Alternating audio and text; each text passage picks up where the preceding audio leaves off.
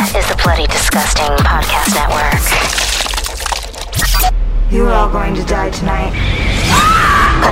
Boils and ghouls, lock your doors and strap yourselves in. From Los Angeles, California, Bloody Disgusting presents the Boo Crew Podcast. Horror news, commentary, reviews, interviews, and more. With your hosts, Lauren and Trevor Shand and Leone D'Antonio. I'm Leo. I'm Lauren. I'm Trevor, and we are the Boo Crew. Welcome to episode 123. We are joined remotely during quarantine by writer, director, and producer Fede Alvarez. This one is so fun. He tells you everything that happened in one night after posting a short film called Panic Attack on YouTube that landed him with Ghost House Pictures' Evil Dead movie in 2013. It's pretty much the best story ever. For the first time ever, he reveals in detail all the different endings planned for Evil Dead. It's amazing to explore. We really get into the nitty gritty on that film, where it fits into the existing Evil Dead universe. Is Mia and her family related to Ash, possibly? The hidden secrets in the movie, the incredible practical effects, the props, and more. We also get into his phenomenal follow up,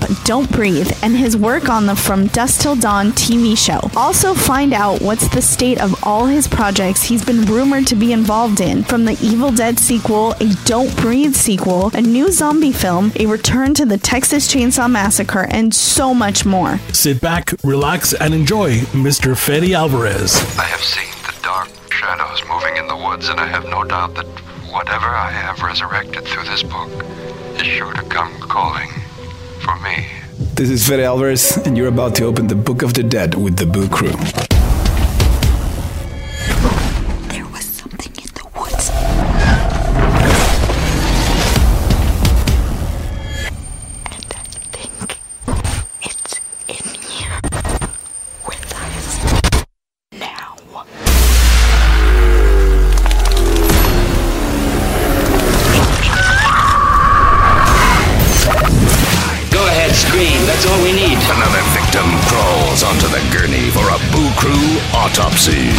Joining the Boo Crew via the Speakeasy Studio is one of the most thrilling filmmakers in cinema.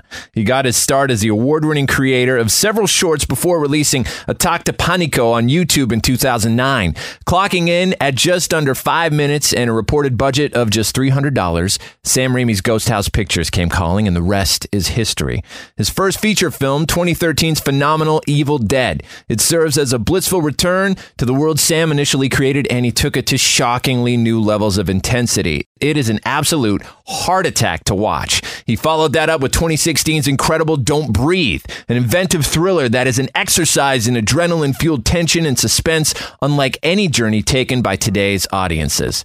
In 2018, he returned for the whimsical action film The Girl in the Spider's Web, a tale spun of international espionage against massive set pieces, brilliant fight scenes, and an emotionally charged story arc. All of his films are not just casual popcorn movies. He creates immersive experiences for the viewer. You have real world physical reactions to what he's putting you through and to what he is putting his performers through. You curl up in your seat, you wince, you scream. Everything he does is an e ticket roller coaster ride. We are honored to welcome Mr. Fede Alvarez. Yeah. Yeah. That was amazing. I don't know that, you know who you were talking about there, but he sounds like a cool guy. He certainly is. Fede, thank you so much for taking the time to chat today, and thank you so much for your inspiring work. Now, going back to the very beginning, what were the horror and sci-fi films that got you as pumped as we are about your stuff? Any formative experiences that stand out for you? Well, yeah, as an audience, you mean? I mean, what's the first Yeah, thing that kind of got me? I mean, it. Yeah, I mean, it's look. I, I started watching movies when I was very young. Um, for some reason, you know, I think for some kids just watch cartoon for a long time. I, my father was a big lover of, of movies. So I, you know, he just introduced me to a lot of things uh, uh, very early on.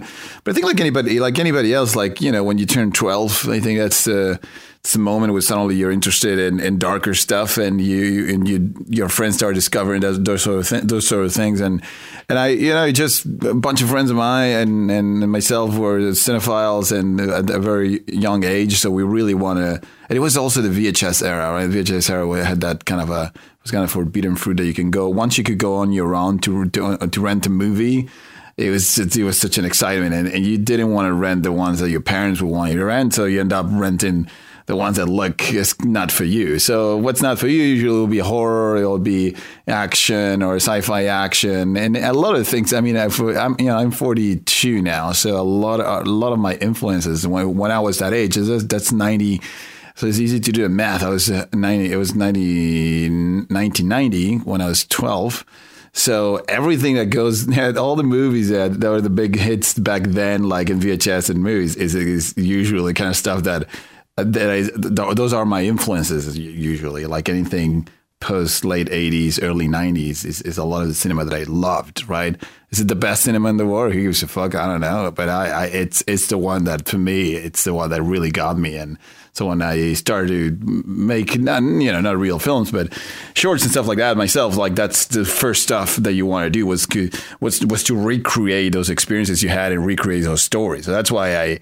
I, I went there right away, right? And and movies like Evil Dead were like the original was kind of the first stuff that made such an imprint in myself just because it was it, it was a time that we felt went a little bit too far when it came when it came to it just chose the forbidden film, right? the one that we regret taking, the one we did. Tell us about the creation of of Panic Attack and how fast that ended up having an impact on your career path. Wow, well, um, oh, that was uh, you know it was it, it, was part of a time where I was really prolific somehow. It, uh, I was uh, doing music videos and shorts, and uh, I also wasn't that busy actually working. I was um, when I came out of college, because I had done a few shorts and music videos since I was very young, I was doing those. I was lucky to be hired by a production company to do commercials. I never had a very successful career in commercials, but I did a few of those in my twenties. I had a blast doing that. Like it was great to pay the rent, you know, doing actually actually shooting and directing. And um, so, but uh, there was a lot of sitting around now because when you get hired as a junior director in a new company, I was 21, 22, I don't know about that age. And, and you know, you know, you don't get all the jobs at all. You're just sitting around. So that gave me time to really do things and try things, and experiment and do shorts and music videos. Nothing. You look, it's all this is Uruguay. So it's not like, you know, growing up making music, videos in LA or New York where you imagine, oh yeah, you work with all the coolest bands. and like, that. this is not like that at all. It, this is like, small bands or like it's just a couple bands like friends and stuff like that. Very everything was very low key because Uruguay is a three million people, people country, so there's not a massive market for music videos or anything like that. So, but I think that, that that was a good thing because that allowed me to really take risk and do whatever because no one no one was risking a lot of money or anything like that. So the less risk I think yeah, that applies at any time, and you know, to to film and uh, and to any, any, sort of art in general. The lesser the risk uh, that people think they're taking, the better the chance to really transgress and do something unique. Um, and all of the risk sometimes is in your mind and, and not in the reality. But at least for us back there, back on those days, this is like mid two thousands when we started um, to really eh, all the work that I've been that I was doing since I was a kid, really when I started shooting for the first time when I was seven years old. All, all that experience of my teen years doing short videos with friends and and and sci-fi and advent and action adventure stuff with my friends suddenly paid off when in my mid 20s I was suddenly given the tools to actually de- do a bit more distant stuff. And also, you know, a lot of people might be hearing to this, they listen to this, I might be too young, but there was a huge break um, in technology at that time in the early 2000s. Like it was, it was like kind of a magical opening to an, an access to technology that was impossible before. And uh, so I call it at the time like some democratization of technology because film and shooting it was always something that was left for people that had money or had access to to expensive cameras and equipment. And suddenly, uh, by the time early 2000s, uh, the prices of cameras started being cheap, and it, you were we were getting close to suddenly it was going to be a camera on your phone. So it was a it was a huge change in, in the world of short movies. Um, not a lot of people don't know that, but the, I, even myself, I remember like when I submitted my first short film to a to a festival like late like in 99 to 2000 it was probably like five shorts by the time I was doing that five years later, it was like 89 shorts in the same festivals. So, so it was crazy, but it, it, we forgot how crazy those times were when it came to technology and, and, and, and the access to anybody to have uh, equipment to tell stories. So, you know, so I was one of those guys. Uh, I was a little bit ahead of the curve over there and and uh, when it came to, to experiment and, and editing my computer and all all those sorts of things, I I was really good with um, with um, software that you know 3D Studio and, and After Effects and stuff like that at home as well. That I learned on my own, whatever, teach me that, taught me that. I was just me, myself like desperate to do a certain kind of special effects for some short I was doing with a friend. So I had to learn to do it myself. I had no money to con- to hire anybody, so it's like I'm gonna have to learn how to do it and uh, so that, that that's how I kind of learned a lot of uh, parts of the craft of filmmaking on my own. And so came 2006 is when uh, when we came up with the idea of doing Panic Attack. And uh, originally, it was actually based on an introduction. It was an intro, something I saw in Amsterdam, where there was some some giant robot outside in Amsterdam. I was actually living in Amsterdam, and in 2005, where I was doing a master's in screenwriting back then, and um, and I saw that and it was like it's such a cool thing to see something sci-fi uh, uh, that happens actually in the city that you live in. So I went back to Uruguay in 2000, at the end of 2005 when I ended the masters, and I was like, I want to do a short. Like, uh, actually, actually, I remember even talked with some of those guys that did the original, and they were like, I'll just do your own thing. And we we end up uh, creating this this crazy adventure. It was a five minute, you know attack that was supposed to be the former was supposed to be a YouTube video, which right now it's also, again it's so common to refer to a YouTube video, but you have to think that at that time, at that time YouTube was two years old. so imagine that. That's two, two, so yes, so 2006 actually is one years old. So we, but we, but YouTube became a kind of a big moment. Um, for me at least, it was interesting to see uh, because after 9-11 not at, right at that time but, but a few years later when youtube was there like suddenly there was a lot of uh, videos that were just compilation of 9-11 footage that said you know we always remember and stuff like that. And it will just have a compilation you know they will have a soundtrack some music in the background and, and it will put all the footage they had of 9-11 attack put together right? So it made for this very intense you know like three minute pieces of real footage with the music and some blue screen at the beginning and the end and with some titles. So that was the inspiration really. It was like, well, let's do that, but with a fake one, with a with a sci-fi thing. So so there you go. So that's how kind of the idea for Panic Attack started. So we went out, we really had no money. We those that money we it was like 300 bucks that uh, we had to pay 50 extras the ones that we paid because a lot of them were friends and your friends don't get paid. The, the, ones that we didn't know get paid out of the, the, the 50 extras we had. We had to rent a bus and we had to feed them and that's all the money we need to spend. Then the rest it, it was just me and my dp pedro luque which actually ended up doing uh, don't breathe with him. Uh, it was me, Pedro, uh, Rodo, my co-writer on Evil Dead, and Ombri was kind of running around with us as well. You actually see him; he's featured on the show and Panic Attack, like a like a writer on Evil Dead. You can see him on a payphone turning around and seeing some ship uh, blowing up. So we, you know, it was just very few of us uh, running around the city, just with no permits, doing a shooting 50 extras running in some places, but most of the time you don't see anything. You just see buildings. Were just shooting upwards uh, into the skies uh, because if you look at the street, you will see people shopping. So, so we basically went out, we shot it, and then by the time I was done with the footage and it was time to start with the post production, I mean, for people that have not seen it, this is very heavy in VFX because you have a, a bunch of giant robots destroying the city.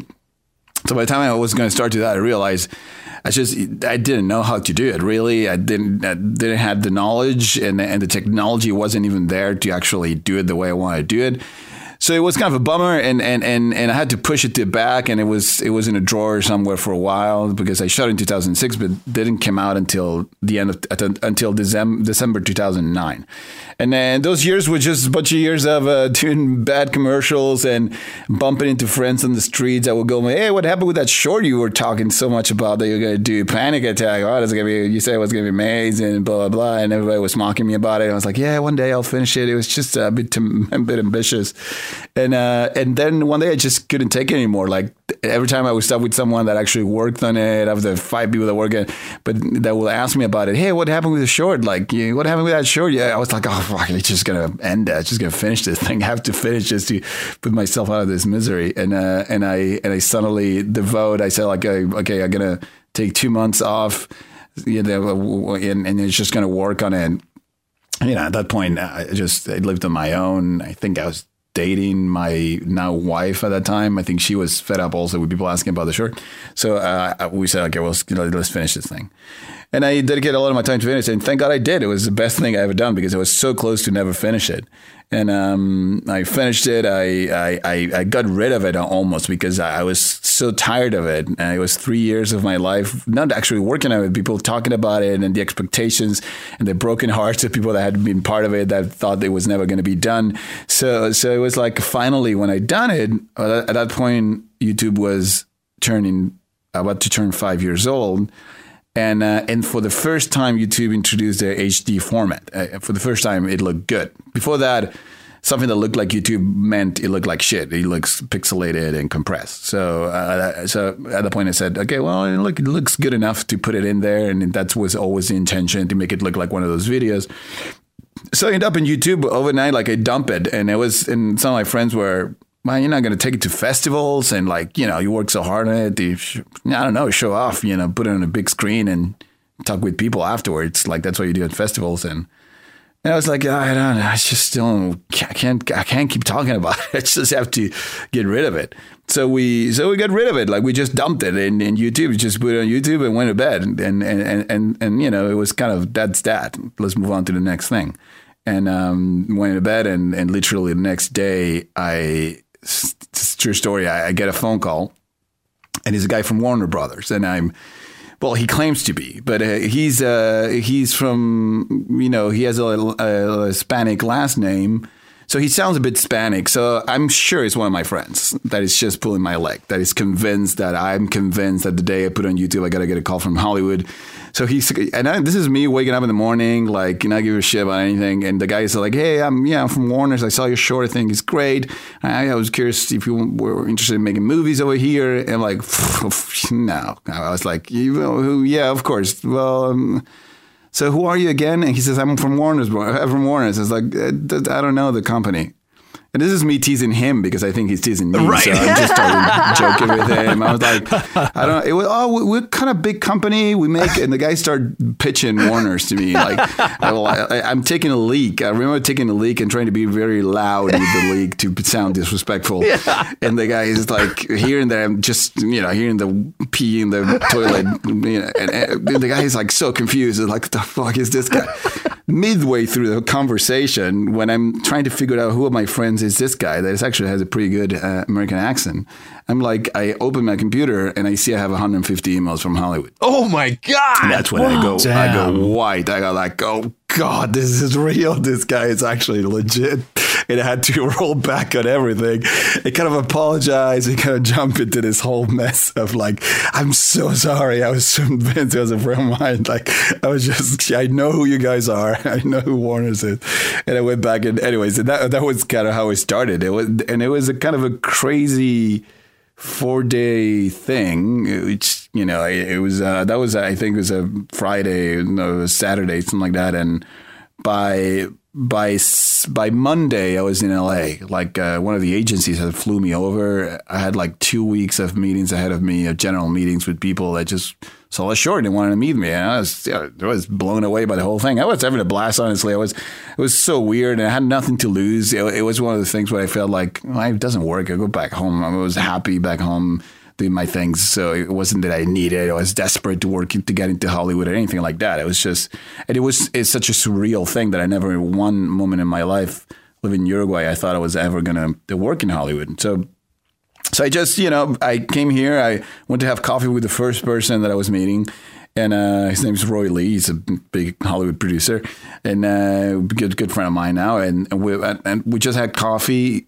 When we're done, you know, we talk movies. I have no plan. He asked me, "What's the movie you want to do?" I was like, "Do I know?" Like, I never thought about I was ever going to be able to be here and ask that question. Last week, I was getting rid of this short, and now I'm here. So it was kind of surreal. So didn't have any plans. So that was Monday morning, and then uh, he took me to. Well, he wasn't going to take me, but he, the the coffee was over, and um, and I asked him what he was doing, and he said he was going to do a screening. For me, screen sounded like a free movie, and I was like, "Gotta watch a free movie." And uh, and it was a new movie that wasn't released. It was actually Kick-Ass. It was a um, an unfinished version of Kick-Ass and and I and I went to see that with him, and I met Nathan Kahane, which is Sam Raimi's partner uh, at the time, and uh, and he mentioned, well, Sam Raimi saw your short, he loves it. And we chat movies and, and just like that, without an agent or manager, or lawyer, or anything, just like chatting with this guy outside a theater, we we decide that we're going to make a movie together. And and I basically cancel all my meetings. I was like, uh, I, I said, I, I didn't came to Hollywood to have meetings, generals, students, and all that. I'll do that eventually. All I need to do now is go home and uh, and get my co-writer and start figuring out what that movie is. And uh, that's that's basically how it started. And obviously, that that movie it took a little while, but that movie ended up being uh, my first film, Evil Dead.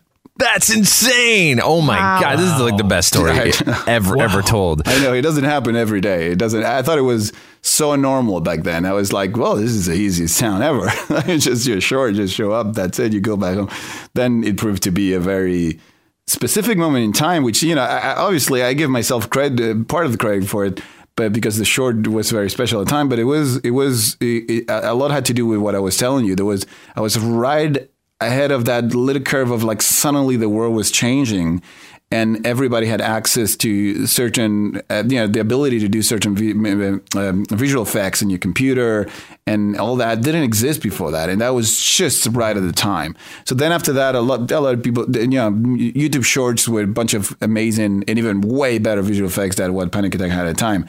Had a, you know, there's a ton of those since then, um, and you know, and they do get attention from Hollywood once in a while, and uh, all of that. But it uh, that that story like that is kind of very strange, and uh, I'm, you know, now that I wear my producer hat as well, like the last few years, like it does, it doesn't happen. We're always looking for who done that and who's the person that you can just bring in, in here and, and we'll give you a movie and it doesn't it really happens and, and i think uh, again i give uh, me part of the credit but as well as it was it was the right time you know it was the right moment for me I remember when this movie came out uh, on on YouTube streaming. It, it- you know this uh, this short uh, de Panico. You know, and the only tidbits of information that we could figure out was that it was filmed in your hometown in Montevideo, Uruguay, and that perhaps it was a low budget project, like maybe three hundred dollars, do it yourself at home special effects, you know, video effects. I was really curious uh, since it was such a huge hit here and it led you to where you are now. Was it a big hit in your hometown back then? It was. It was, but like always, no one, uh, you know, it's a prophet in just land. Like it's,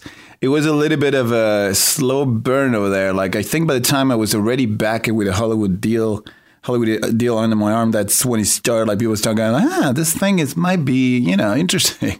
It was, but it, it, it you know, it, everybody saw it. Yeah, I think in fairness to Uruguay and the region, actually, I think it blew up in Argentina. For someone called me and said like they they showing it on in, on the news, like. It wasn't. I mean, actually, before even, I think it was probably because it was kind of an overnight thing. But even on that Saturday, before people knew about, before the world knew the whole the shorty was turned into a Hollywood deal. Before all that, there was a friend of mine that uh, my cousin actually. She was living in London. She sent me a photograph from the newspaper they give you in the subway that had a photo of the short on the cover that said like big robot, uh, uh, small budget.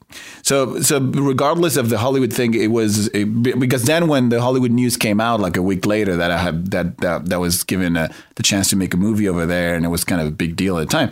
That was announced everywhere, and then it became news all over the world, and it was that was given interviews to, to any place you name it. But but before that, it was just on the strength of the short and the fact that it was done with no money. It kind of it really spread like crazy. I think also it was basically people hadn't seen a lot of um, sci-fi stories like that that didn't take place in New York or, or Los Angeles or big cities. So there was something. I remember a lot of people like telling, uh, commenting on the short, like it, though they knew it was Uruguay, it felt like it could have been their house, their home, because Uruguay looks like uh, a lot of third world countries in Europe, and, and and so a lot of people there were like, oh, that's you know, it feels like home, feels like me, and they and they relate, you know. And also they had no, they had no language, though. Apart from the creds here and there, like there was no spoken lines, so that that also made it travel super well, right? But yeah, it was it was a it was a big thing, and and for for a few days. I, I left for Hollywood, so then I came back, and then and then when I came back, it was with the deal and that. So yeah, I remember like some crazy days back home where until today, there's no one. I don't think there's no one has not seen it in Uruguay. There's three million people, so it's easy to reach all of it. But uh, you know, there's not a lot of shorts like that about the city. What did it feel like to have that level of trust thrust upon you by Sam Raimi and that team. Did they ever explain to you what exactly he saw in the short and what he saw in your potential from that short film? Well, it, it's curious uh, because again, like I was saying, you know, you know, I don't know if you guys know, but on the last the last year, uh, well, actually here, well, now with the when the um, coronavirus hit, I had two movies for the first time. I had two movies in production where I was just a producer, right?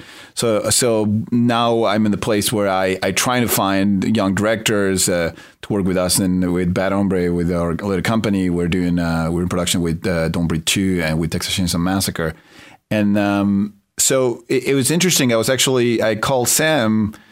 And I was, you know, we we're chatting. We were still friends. Uh, we are good friends still today. And um, so we are talking about, you know, hiring directors and how how how suddenly being a director producer have to stand back, uh, give the directors a room. How you know all this sort of things that he'd been through so many times. So I was chatting with him about it, and uh, and I kind of asked him that question: is like how how did you knew back then? How did you know back then that we we're going to be capable of, of actually delivering a movie. So obviously, he's answered a little bit of, you know, paraphrasing him, but a little bit of it's like, you never know, really. It's always a leap of faith.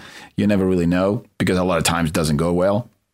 But um, uh, it's, I, I remember learning a lot of the time how people tend to see, you know, they see a short movie or or a movie sometimes an independent movie and then you, you you learn oh the director is hired to make this other movie this hollywood movie or this bigger movie and stuff like that right? And a lot of time you go like well the short is not that good or the movie's not that good. You know like that happens all the time uh, with particularly with some of the hollywood movies director and made a small independent movie and then they're given the range of some massive franchise and and and what I learned at the time, uh, it was that, in, in, and I learn every day also when every time every time I meet a director, a lot of it is, I mean, what they were able to do on a short. That's one part. Another one is is be able to communicate what you want to do to be a to, to be a person that you know to meet to meet them and make them feel that they're going to want to make a movie with you. A lot of the things there's a lot of things that are very hard to describe about why they will trust you right to, with the movie. But um, at the end of the day, what what the short had that was undeniable is that that it was five minutes that you could that that I managed to capture people's attention and keep them hooked to the thing till the end, take them through through a bunch of emotions. And, and wove them at the end with some big finale, right? Uh, so th- that I could do, and and and that's not easy to do. In general, it's like uh, what what a boring movie will do. Or a bad movie that doesn't work sometimes it's just not entertaining. It just lose you. It's just not thrilling enough. So at, at least for genre movies and what he was looking for at the time, I think the ability to thrill you and entertain you and, and shock you and, and, and really grab your attention and not let you go until it ends is what you look on a, on a storyteller, right? So that's that that was basically the thing, and and that I, that I felt he trusts us and um, not only that, I mean, the crazy part wasn't not, not not just that he trusts us to direct it, but that he trusts us to write it. When back then, I mean, we could barely speak the language. it wasn't back that bad, but but it was it, it was definitely more limited than now. After I lived uh, quite a while, so it was pretty pretty shocking. But he he really trusted us. He, he just he went for his with his guts and. Um, he took a bet. I think he was quite alone in it. Like uh, his partners at the time we're not that sure that it was a good idea that we're going to write it. They always tell me the story when we finally submit the script. Everybody was like, "Yeah, sure, it's gonna. Well, you know, let's we have, we'll have to read it before we move on to real writers, but let's read it." It was one of those things, and uh, and I was I always loved the the, the story that uh, J.R. Young, which was the executive producer on the film, a good friend of mine, he he just walked into Rob Tapert's office with the script in his hand. And was like, and he looked at him, and Rob Tapert was like, "It's shit, right?" He was like, it's actually pretty good. and they were all, they, were, they weren't, they didn't think it was a masterpiece. They just were shocked that it was actually a movie that, that made sense. I think that's, that was a, that was a very low bar they had. And, and, they, and they were surprised that me and my co-writer succeeded at, at hitting that bar. And especially because not only was it you know, they're giving you a project, but it's sacred space for Sam and Rob, right? It's the Evil Dead. That's a huge deal for them. Of course. And they, and they had been looking for a director for a while, I knew, and, uh, they couldn't find it, couldn't agree, the three of them, on who was going to be and, and a lot of the things. So it was, um, it was you know it was quite shocking. I mean, look, I, I, it's hard for me to look to you know when I look back and think like, wow, what would they do something like that? And there was something we had going for us, uh, and I, my co-writer and myself. We hadn't, we didn't know better. We just had no clue. Uh, you know, there, there's a saying that I didn't, I you know, the first times I heard it in my life, I never understood what it meant, and now I do. It's just that the, the more I learn, the less I know, and and and it's we did we hadn't learned anything at the time. So we didn't understand how Hollywood worked. We were like, if it was up to us, it would be an NC-17 movie that nobody nobody will watch and it will be fine. We didn't we didn't care. We we did not understand a lot of. I mean, and we were huge cinephiles and, and Hollywood lovers, and we read a lot about it. But that's one thing. There's, there's, and probably these days you can know more about it because you guys feel like you guys do such a good job, and in their way, you have a lot of more in in into how Hollywood works that it was, you know, ten years ago. It was a lot of more of a mystery of how the deal making and the money and the box office and all those things. So at the time we really didn't know anything, absolutely anything. So so all we knew is like, what do we want to see as an audience? All I knew was I'm an audience. I watch movies all the time. I go to watch this stuff uh, on, on the cinemas uh, all the time. I, at that time, I, I, used to watch. I don't know. I wish I could back to those days. Well, I would watch definitely like three or four movies a week. Uh, uh, that was easy uh, in theaters. I would watch everything that was in theaters just to go to the theaters. So I had a good grip on what the audience wanted, and I was kind of the target age. I, you know, I was like 30, I think, at a time, something like that.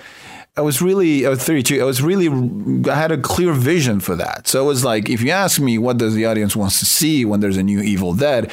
Is this and that and this and that and that? So I wasn't thinking in terms of, is this commercial enough? Is this going to be accessible for an audience? Is this is this a smart way to do it budget wise? Can you know? It's uh, none of those things were in my mind. So we were pure filmmakers like I think I'll never be again in a way because once you spend a lot of time here, you start concerning yourself with a lot of things I have to do with uh, you know make sure people get their money back and uh, and, uh, well, you know I, some people do some people don't. I mean, it depends on how you operate but it's there there was a moment in time which usually that's why those first movies can be so special because you completely de- and also we were like such a fish out of the water. We were coming from Uruguay. It wasn't that we were going to AFI and grew up here and we're like looking for that Hollywood opportunity and figure ways how to break into the industry. We are never trying to break into the uh, industry because that had never happened in the history of our country before. So you're not going to try to do something that ever happens. You just don't think about it. So we're we're quite pure in our intentions and our ambitions. We just wanted to give ourselves the movie we wanted to see in theaters. We've always heard that uh, Diablo Cody, who wrote uh, Juno, who did Juno and Jennifer's Body, was somehow involved in the production or pre-production, at least, of, of Evil Dead. What was what was her? She wasn't. She wasn't. She she basically she she was great. She was. It was basically based on our own insecurity with the script. Once we were done, and and they were saying it's ready. It's a movie a uh, part of us were like, sure, it's not cannot be like we because while we were writing, we thought we were doing we were making a mess. We were like, we we don't even know. It's the first time. It wasn't the first time we were writing a script, but it was the second time we were actually. It was the second script we ever wrote with my co-writer. So, of course, it's not Shakespeare at all, but but at least story wise, it's quite it's quite interesting and and has some a lot of rules that you we broke a lot of rules when it comes to storytelling. You know, like having the the the, the protagonist becoming the antagonist and then back to the protagonist is a weird thing that doesn't happen every day in movies. Uh, but uh, it, you know, it was based on that thing of not learn, not knowing anything. Well, I mean, we knew we didn't learn anything. It was just based on our instincts. So so we were done with the scripts. They were ready to make the movie, and um, and we felt like, can we get a real writer to kind of take a look at it and rewrite dialogue and and just you know just to give us peace of mind? And and they were like, sure, we can do that. And we and and Diablo is a big horror fan, and and she was good friends with them. That they had made Juno together with Nathan Kahane and and those guys at, at the time, which was Sam uh, Partners. Uh, it's, it's, different companies. We had Ghost House on one side, which is Sam Raimi's partners, and and they had um, Mandate, which was the company that made the movie at the time. Then they changed names a few times, and now they're they're they became Lionsgate, or they're bought by Lionsgate. But um, they so those guys basically they had a good relationship. They they they I met with her. We we we agreed on what kind of movie should be.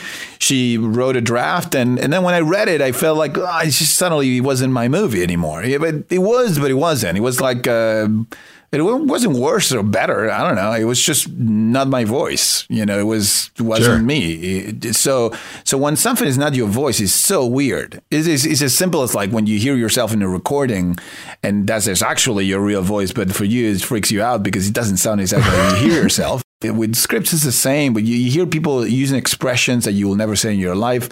You, you hear characters uh, doing ethical and moral things that maybe the other writer think is okay, but you think is awful.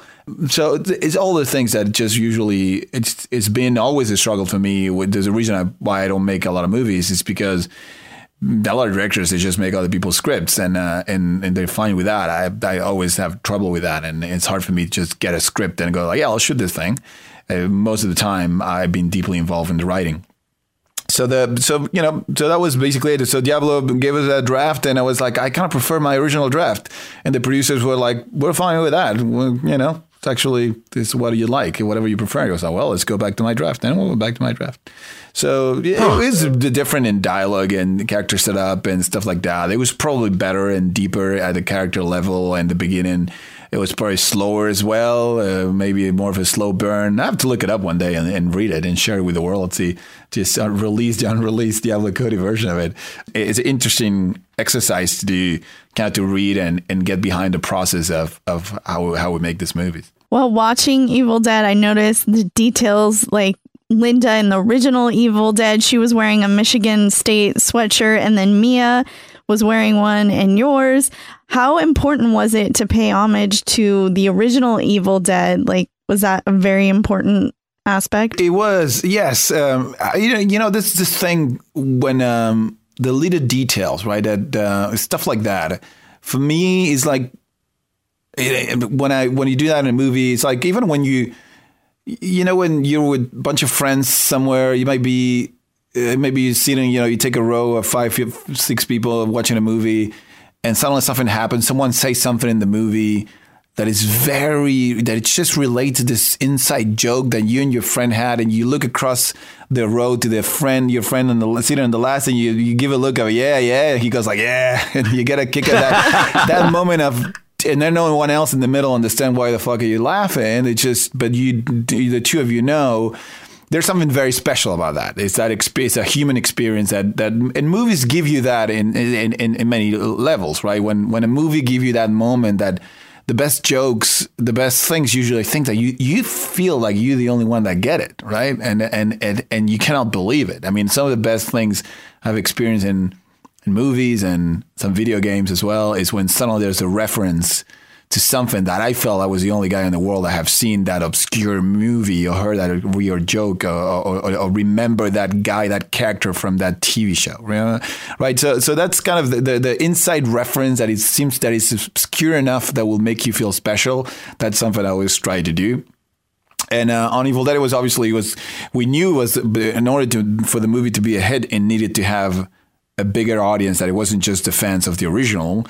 A lot of those people were just too old to go to the movies already, or were my age. Were going to be very you know, they, you know, there wasn't, people weren't waiting for the movie. The fans of the original were not waiting for that movie at all. They just hated the concept of having a new one because they thought it was going to be a remake and it was going to override the original, which was never the intention, but it was promoted as a new thing. It wasn't even promoted as a remake. The trailers never said a remake or anything like that. So, but, but still, you know, I was one of those people that when, when I heard way before I knew I was going to do it myself, when I heard that we're going to do one, I hated the idea like we all do when we hear about any remake in general of a movie that we love. So the intention was how do I make this movie to the new audience, but I make the fans of the original, the true fans of the original, that guy on the other side of the line on the road that looks at me and goes like, "Yeah, hey, uh, you got that one? Oh, great!" Because I think that was very important. And uh, and there's know, those are the obvious ones, but it's really it's there's an infinite amount of weird things that I went an effort of putting on the table. I mean, there's a there's a shot. I think I probably mentioned this before, but there's a shot. There's a bunch of that are obvious. You know, like the shirt that when she pick up the necklace at the end it's shaped as a skull, like in the original movie. There's a lot of things, little things like that that are the same. But um, but we even went to weird, bizarre uh, extents where there is one moment where you see the, the, the, the camera barely captures for a second the table, and they've been playing. They have been playing cards. I think Eric was playing solitaire or something with the cards in some in some moment, and the way the order the cards are laid out on the ground on the on the table are exactly the same order on the first movie they are named. You know when they're playing the guessing game on the original movie. Cheryl turns around. She starts guessing them, all of them, one after, after another, and that's when that, that's when she reveals she's been she's possessed.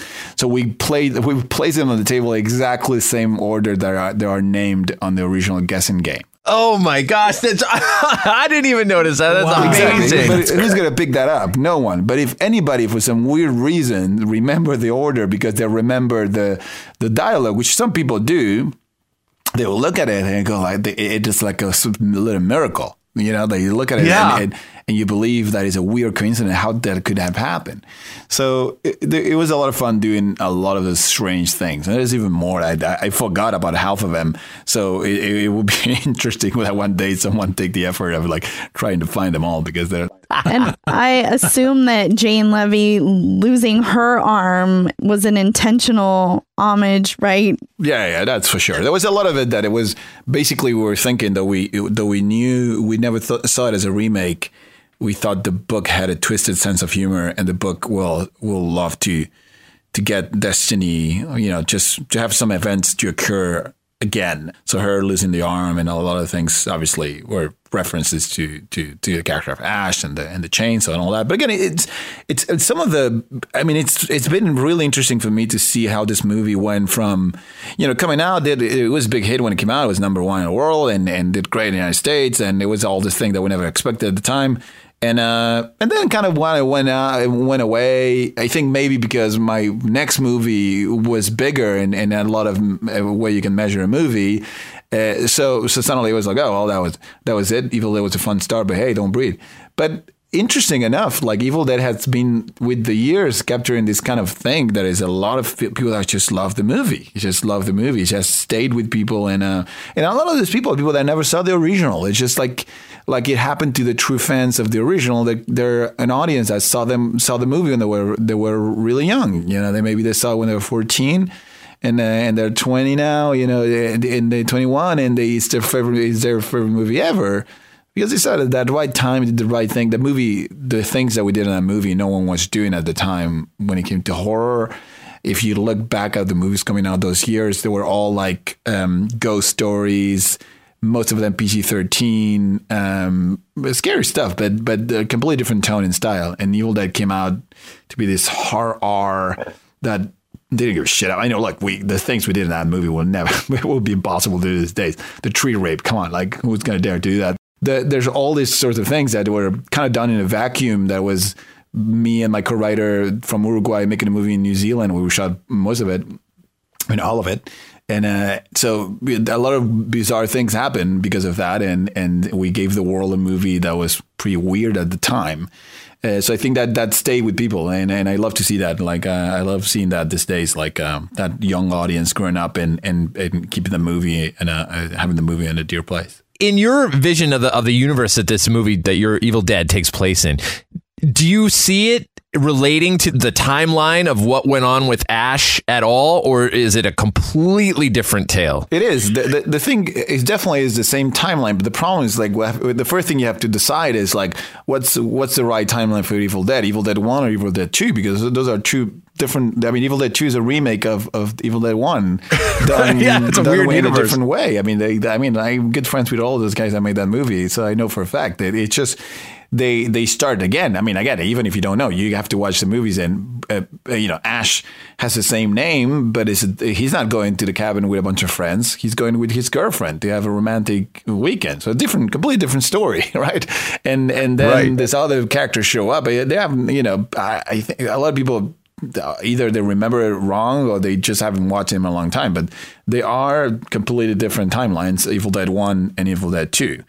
So uh, my answer to your question is like ours respond to Evil Dead One for a simple reason is because when you get to the cabin, there's a rusty car in there. And that's that's the same car that Bruce Campbell drove in the original film.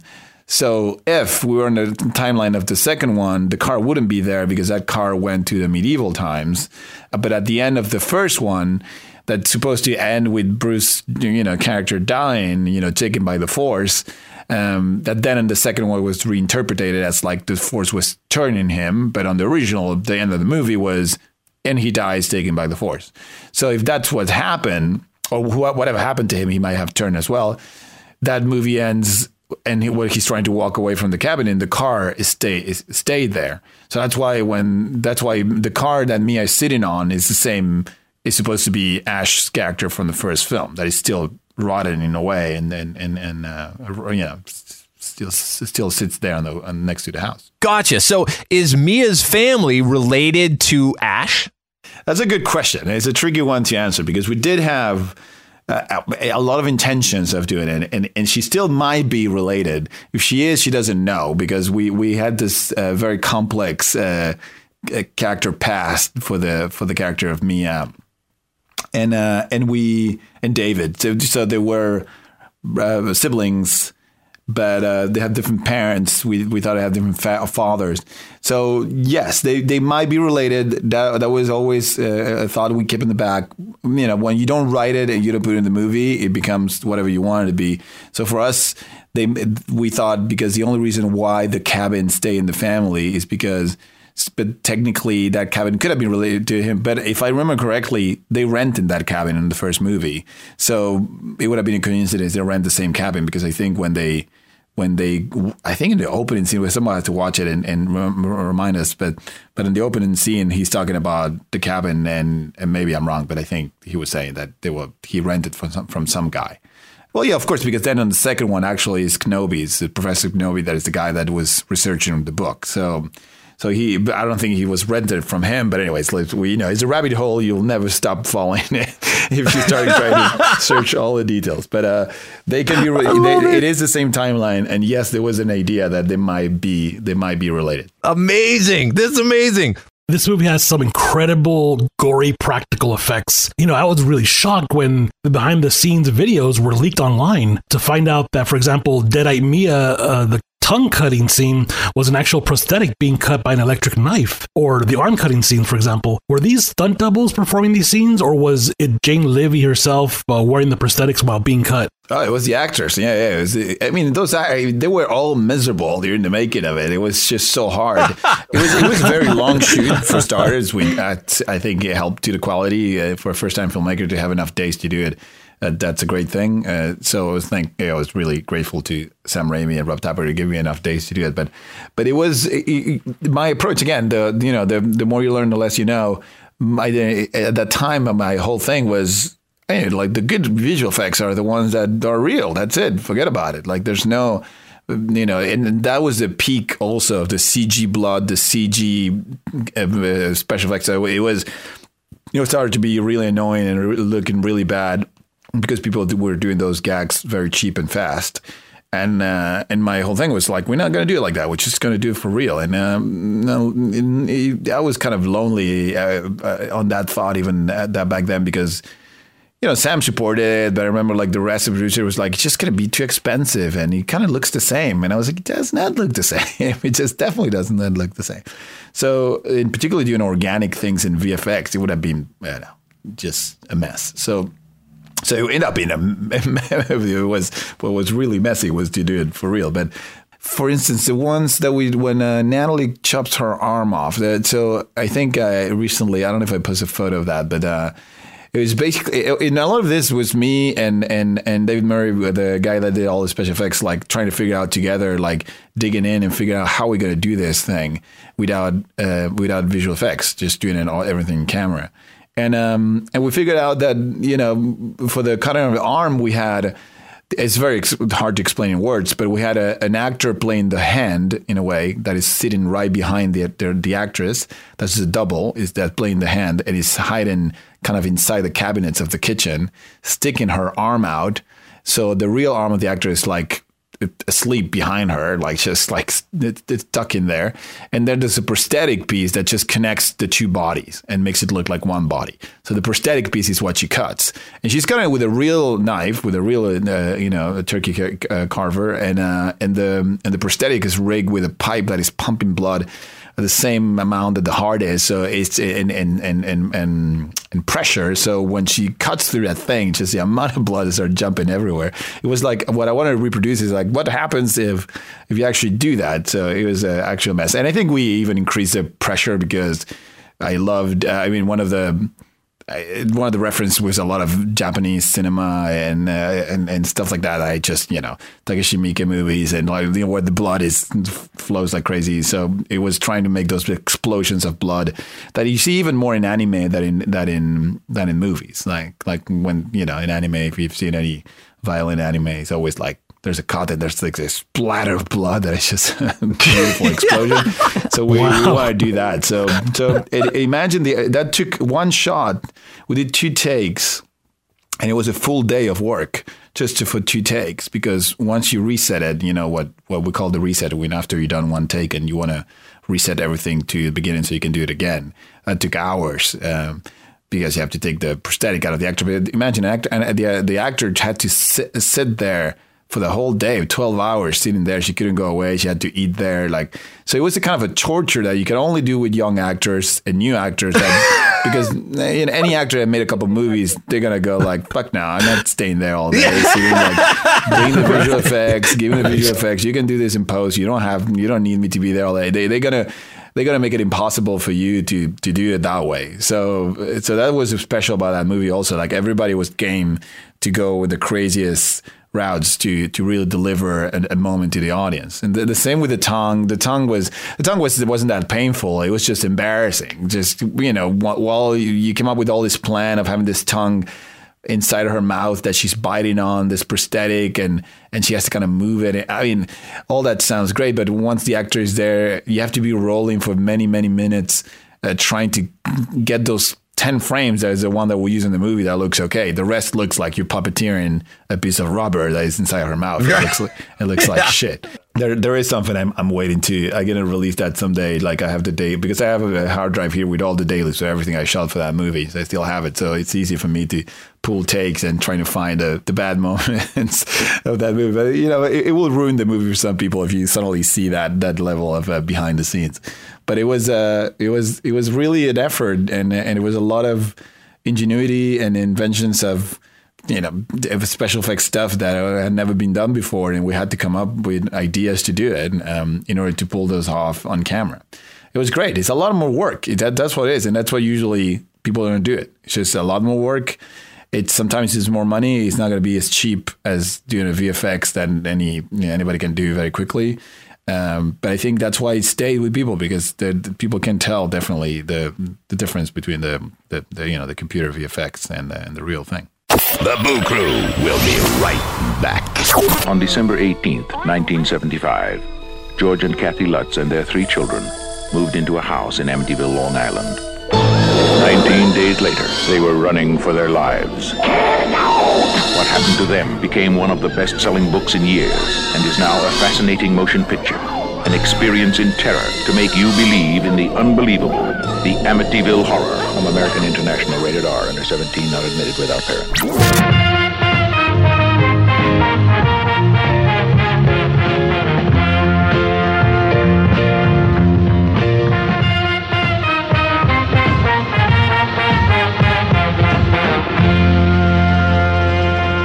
I also heard there was a alternative ending that nobody has seen. Is there any truth to this? And can we see uh, it if it is true? There's, there's two two endings that no one has uh, have seen. I mean, one, one of them. I mean, there's technically three. Uh, One of uh, the the original ending was only in the pa- well, actually, we shot some of it. The original ending, like the original movie. Uh, Jane was going to walk out of the house. She started limping away from the house, and suddenly the force. Uh, that's uh, you know how you call the crazy camera running through the woods. The force will come out of the house, just not like a original movie. She will turn around, scream, and that will be it, and that will be the end of it. But on the script, what we did, we wrote, we went a little bit further, and we say, well, you know, that's what we saw in the original movie. So I think we should have, we should see more this time. So we'll do the shot, and then after she turns and screams, we'll see what happened to her. So she was going to be, it was written as she levitates for the first time because you never see levitation in the movie. It was kind of the rules of Evil Dead, like never see, for our Evil Dead, never see anything that that tells you right away you're in a supernatural world. So no one floats on Evil Dead. Um, but but we were saying, well, in the last moment she will float. So she will float. Suddenly her body was all tensed up, like very Exorcist style, and start floating, and then we're gonna rip her apart like every limb or something like that. So it was gonna be a, she was gonna explode in this like like this bomb of blood. So so that that was what we wrote, and then Sam Raimi, uh, uh, you know, he's a wise guy, and he and he he said, you know, he was also more sensitive to the character and the experience of the audience, and what he said was like, look, guys, I think she deserves to die. She she deserves to live. After everything she's been through, I think the audience is gonna want her to live it will be unfair that we just pull something out just out of our hat and we say, well, now she dies. And uh, I was like, well, that's all you did. That's what you did under original. And he was like, well, I didn't think Ash deserved to live.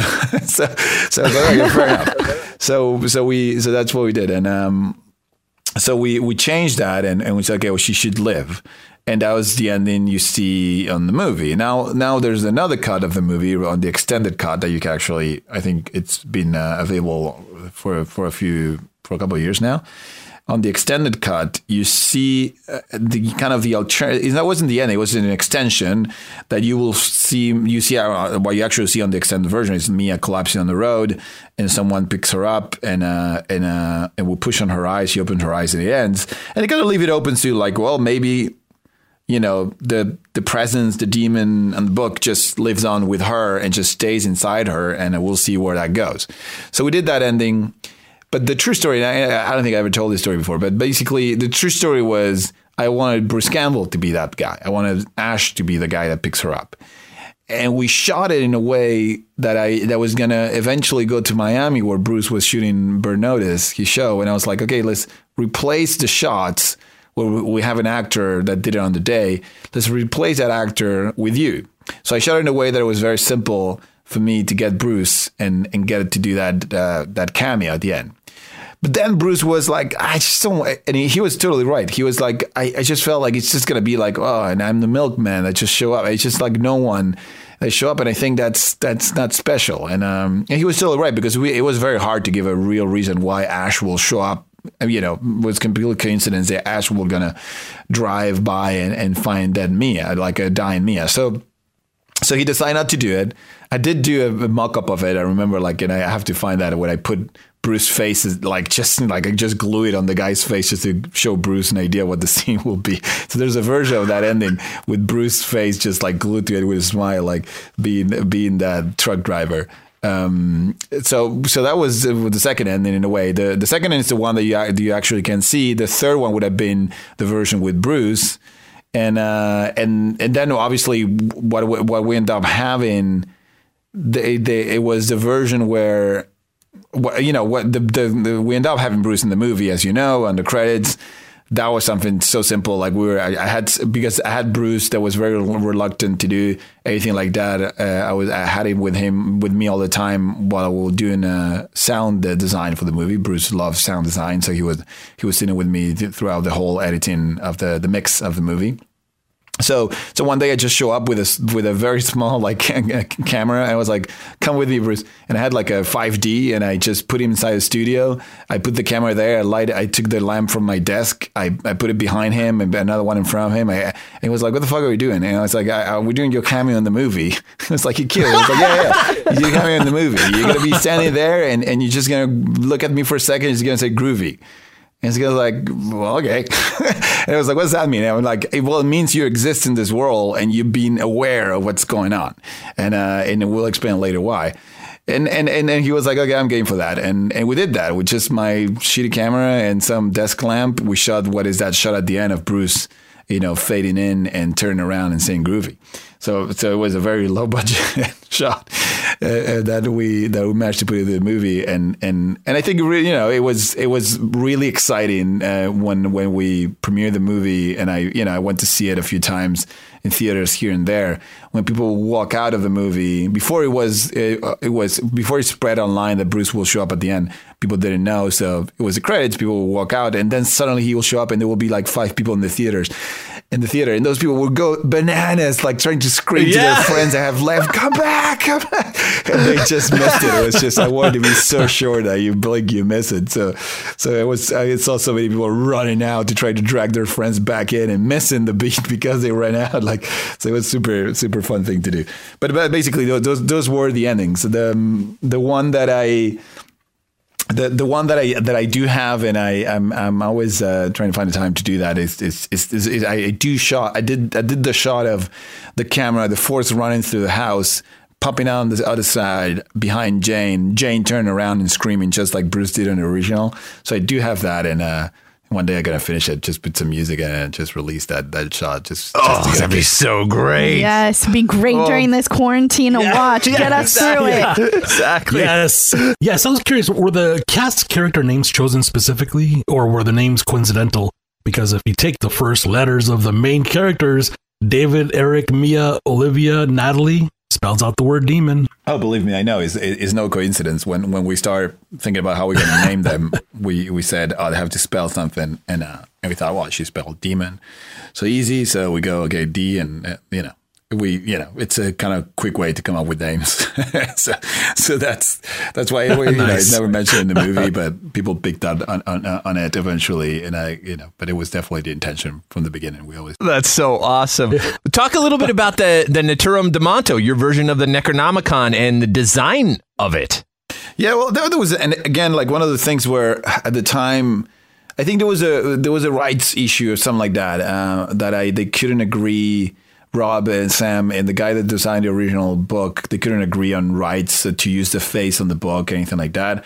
So I don't know, you know, those those are friendships that go back so many years that whatever, you know, I wouldn't get into any of those. So whatever was happening between them, who knows?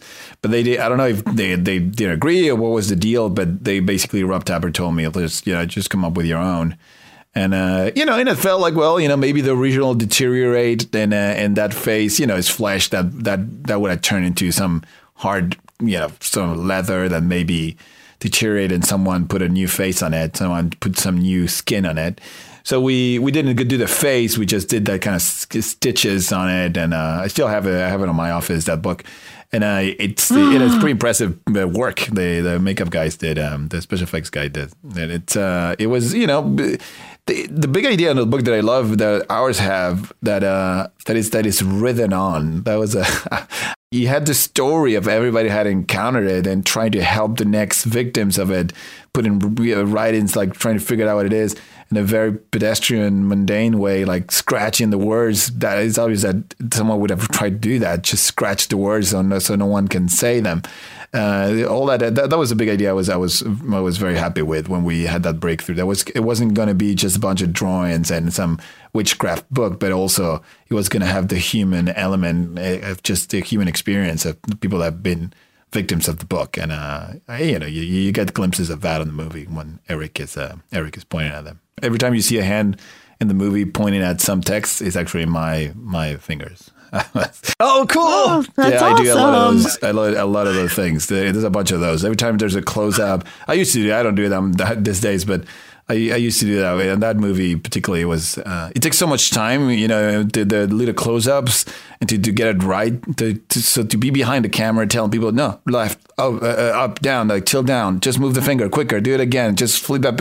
It's like, oh, you know what? Let me do it. So, it was, so we, I just had a camera. I remember, like on the, it was the last day of shooting, and it was we had like three cameras running simultaneously, three camera units running simultaneously on the set, just to get the the cleanup. It was a cleanup day. It was just like let's get all those inserts that we never had time to do during the making of the movie. And so it was me with an Eric shirt covered with my arms covered in blood and uh, running around in a wig also like running around from one set to another trying to get all the details here and there hand the way the way a hand opens something the way the hand closes something the way all that it was just be me being very obsessive about how it should be and doing it all myself in the movie every, every time you see uh, the the hands on the book uh, that those are my hands How many books were made? I think there's two. I think there's, there's definitely two that are um, full books. I have one of them, and I have no clue who has the other one. Interesting how that stuff just vanishes. they do because on the last day, everybody wants to leave. So, so the the moment you wrap, everybody's like, "Thank God!" It just wants to walk away, and no one picks anything up. So, I, I tend to be wary of that and go like, "Wait, wait, wait," and I run to the prop truck and I try to make sure I get something. I always get some uh, props from my movie. Oh my gosh. Okay, we'll talk later. I want to know what you have from Don't Breathe. But Oh, yeah, yeah, we'll get easy to Don't. Breathe. It's a very easy guess. we'll get Don't to what do you have? I have one thing from Don't Breathe.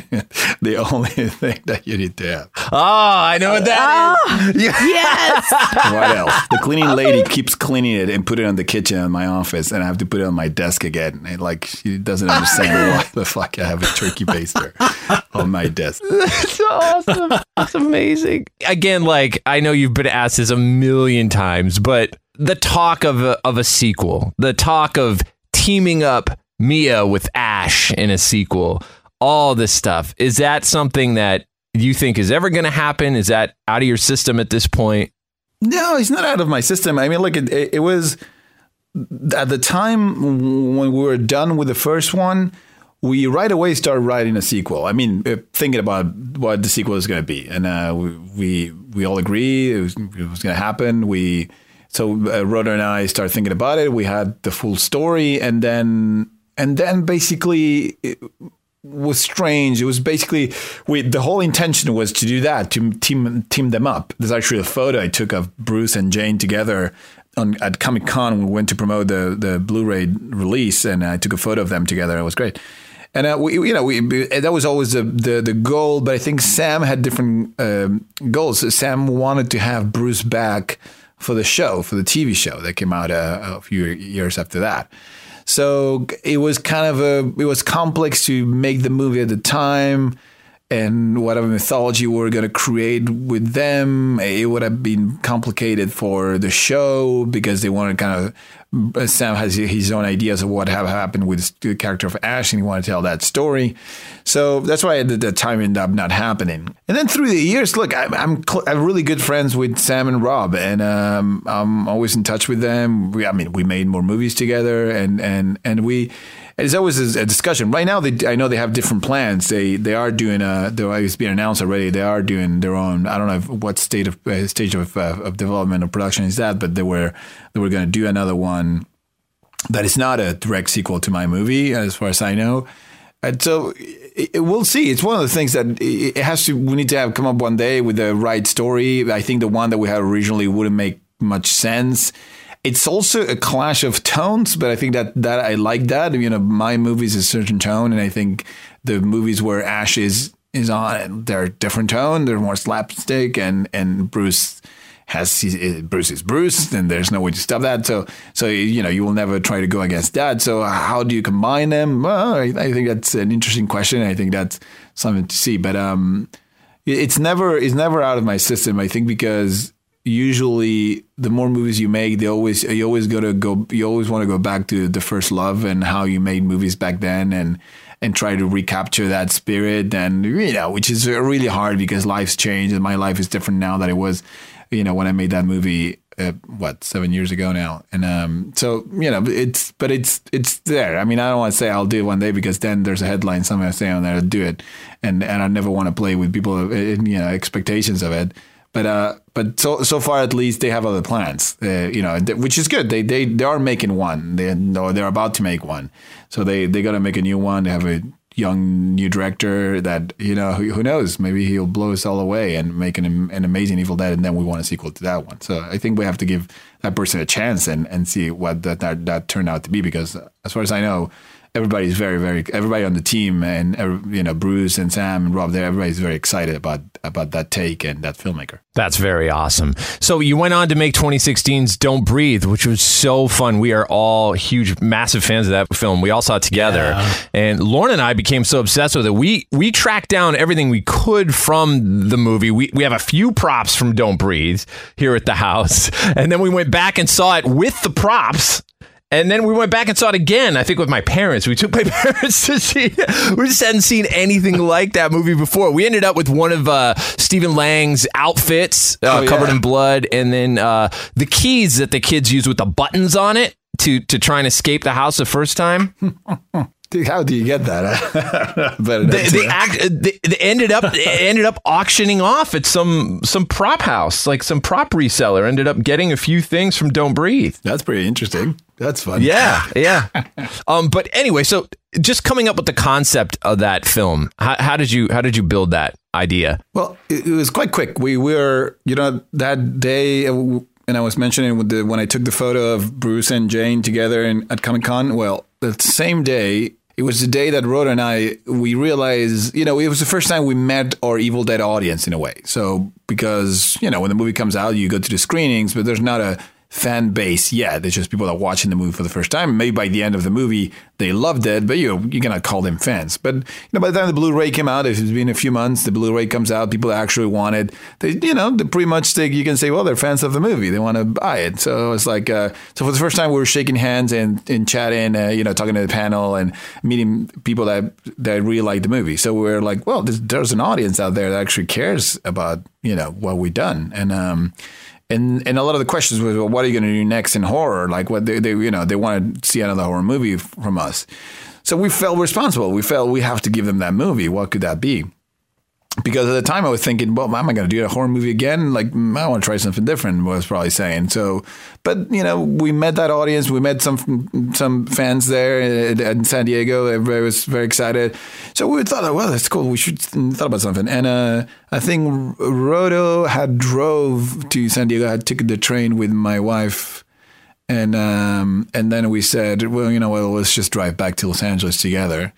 And uh, and on the drive from San Diego to Los Angeles, my wife was remember she was she she fell asleep in the back, so it's a very exciting conversation.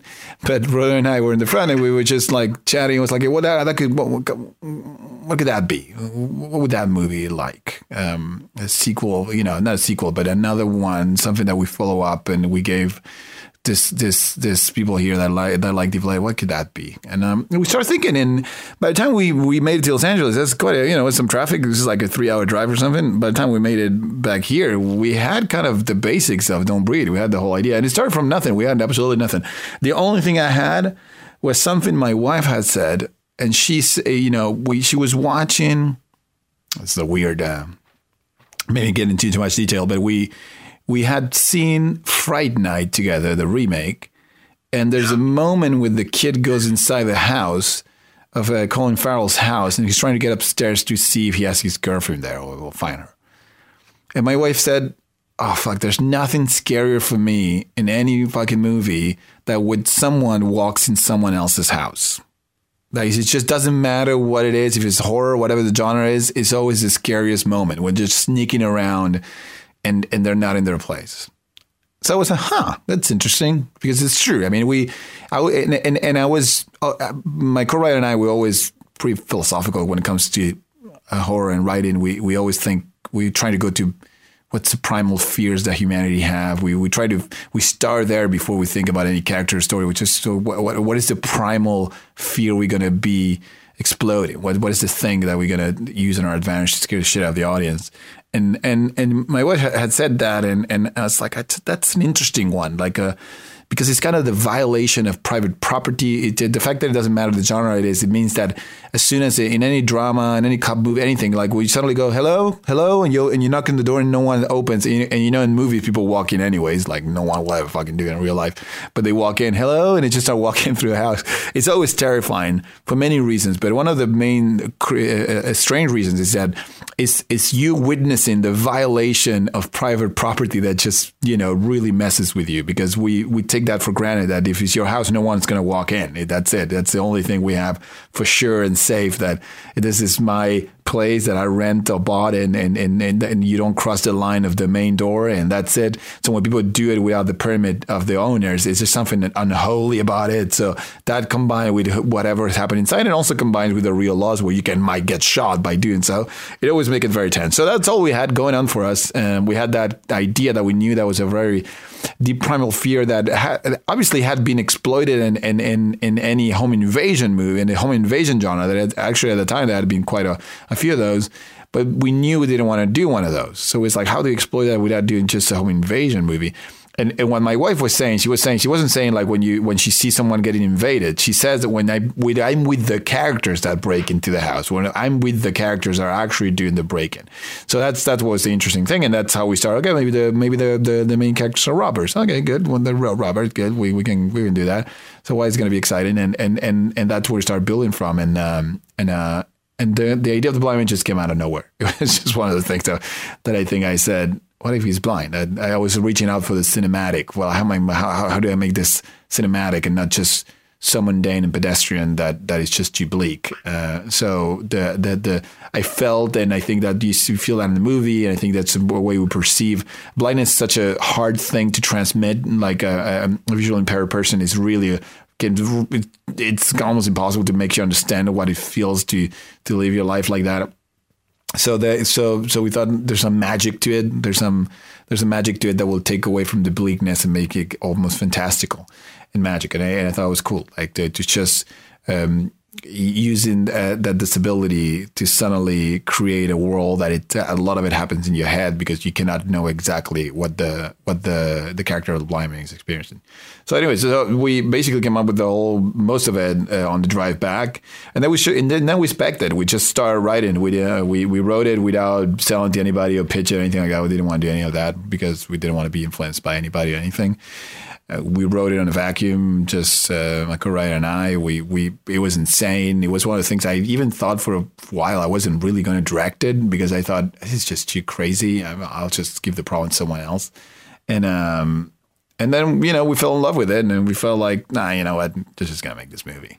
And also like in reality, I had had burned all the bridges that all the doors that Hollywood had opened for me with Evil Dead. I had burned them all at that point because I, I, you know, usually you make a movie is number one in the world, and then you get all these offers for all the studios to make the big franchises, and I, I knew I didn't want to do any of that. So we had passed on all the on all the bigger movies, and we were left with our own devices. We were like, okay, we're gonna have to come up with something on our own and um, and we had Don't Breathe, and I was like, oh, let's just do this. It was called Men in the, Men in the, in the Dark at the time, and uh, and we had Men in the Dark, and we said like, oh, let's let's go for this. And, uh, and that's and that's when we brought uh, the same team. We we called Sam and we said like, do you want to make another movie together? We, we have the script. Sam loved it. I think he was the only one that kind of really loved it on that side.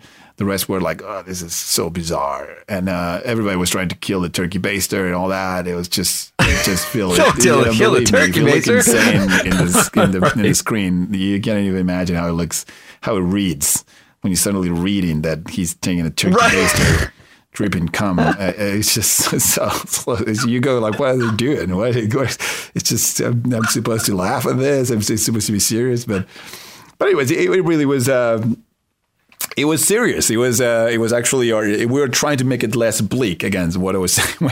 I think in the original concept, he would. He just wanted to have a kid again. You know. I mean, I mean, spoiler alert. You haven't seen the movie, but that's the obviously the the goal of the of the bad guy. He's just trying to get back what he's been taken from him. And we thought, well, you know, we don't want to see a rape, uh, just an old fashioned rape. Let's just come up with some more cinematic perverse sort of rape in the movie.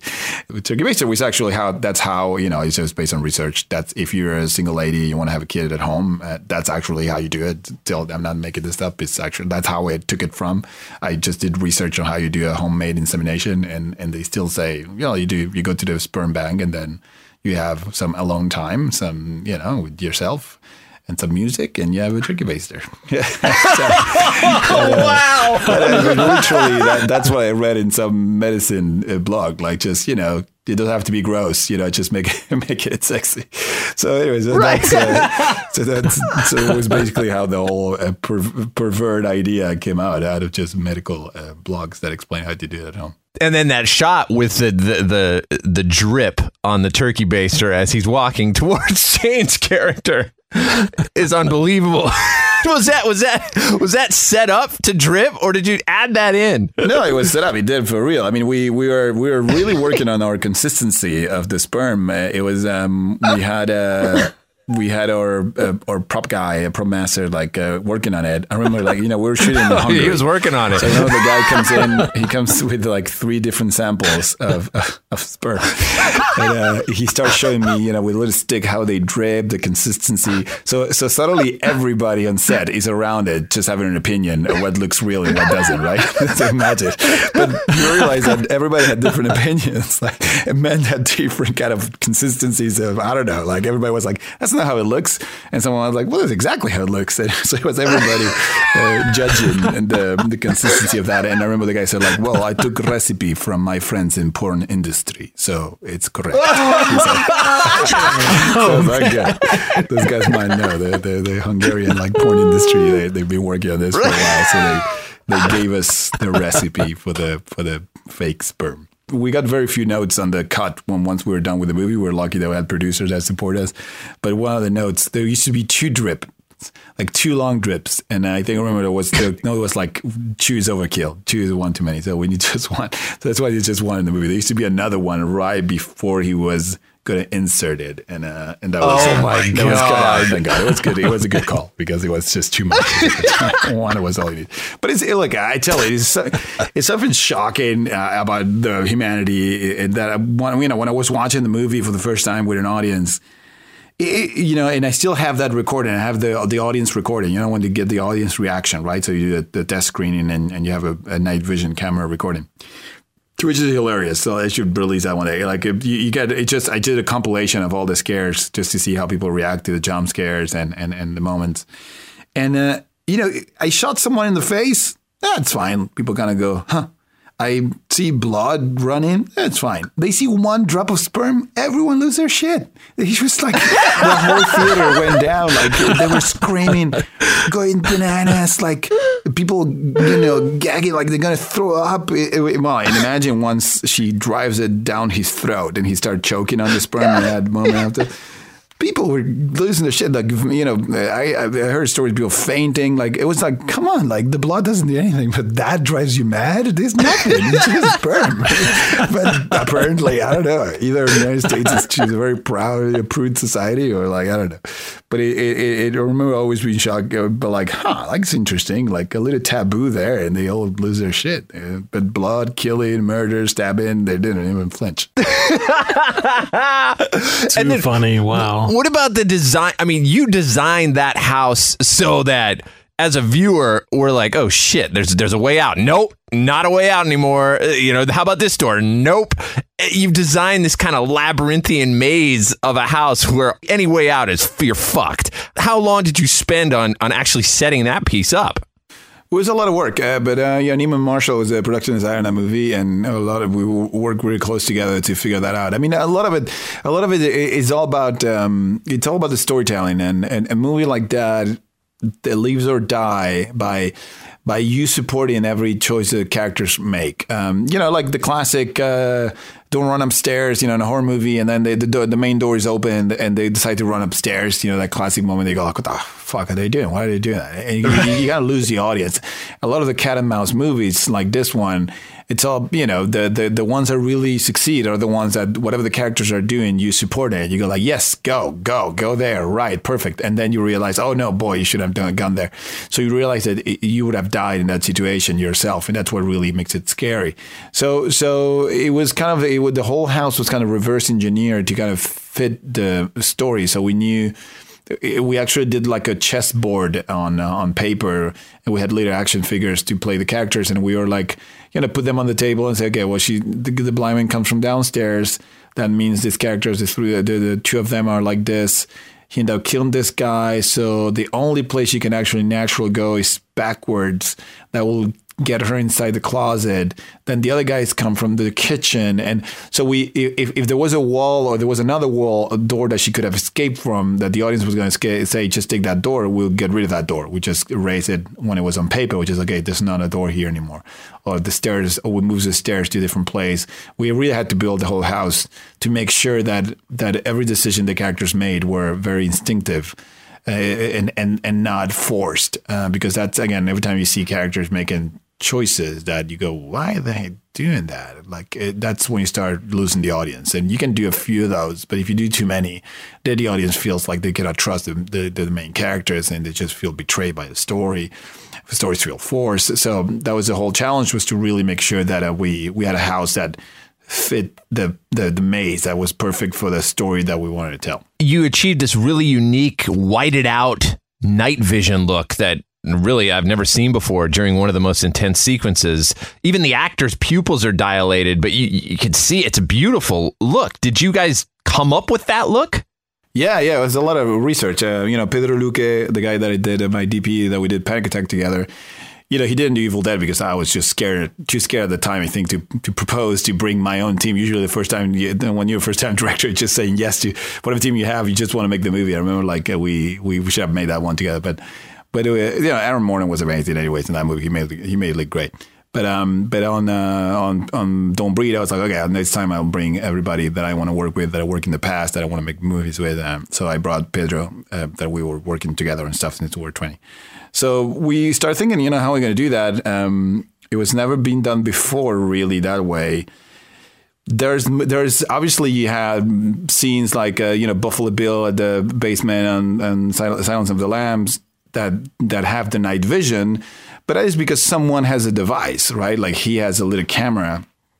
And uh, so the times you've seen that, or like in paranormal activities movies, there's supposed to be a camera involved in the in the situation. That is a night vision camera, and that's why the audience sees the scene other way.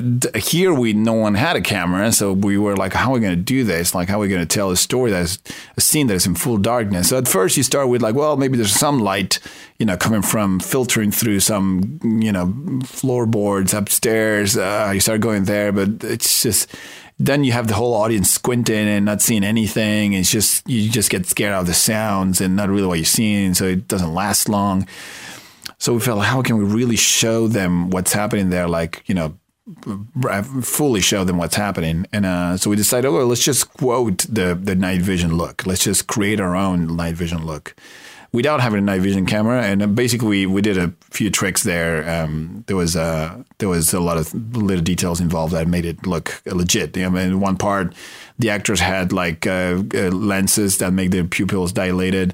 Uh, they had like you know like contact lenses. That those lenses all didn't allow them to see much, so they were pretended to be fully blind. They couldn't see much in that in those light conditions, and um, and then there was a light kind of coming from the camera, uh, and there was some post processing done, like where you basically take the darkest part of the of the camera, of the, the darkest part of the spectrum of, of colors, you make them brighter, and the brightest stuff you make it darker. So that's how you create that kind of strange look.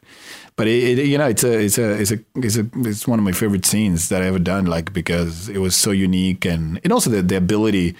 To, to be brave enough to say, well, and now the movie was going to cut to black and white from now on the movie goes black and white. Like those are choices that after the after the fact they sound like oh well it's okay it's not a big deal. But at first when you're thinking about it, the audience, the, the usually producers, everybody's like, are you really gonna cut to black and white suddenly?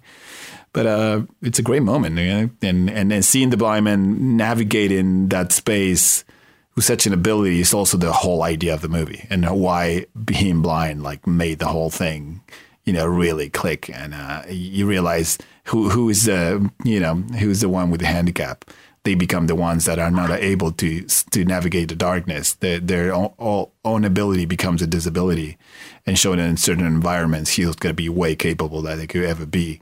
So it was a combination of suddenly witnessing a look and suddenly witnessing an idea and a concept that you didn't see every day. And uh, that that I'm super proud of that scene. I love it the choreography that goes into a lot of that too, because they're narrowly, it's like a dance, right? The, all the actors are narrowly missing uh, the blind man character. There's other scenes in the hallways on the main floor where they're just barely missing each other. Was that, was that a rehearsed thing? And how, how do you do that while maintaining the element of surprise that the performers have to get in order to capture those those uh, moments. I don't remember. I mean, I think we probably rehearsed some of those. I, I am not a I'm not big in rehearsals. Uh, I, am I really love the thrill of figuring it out on the day. So uh, it's a lot of the things that kind of we there. I kind of, you know, I wrote it, so I know the story by heart. I know what I'm not have to, what, what I'm, when I started and what I'm supposed to end.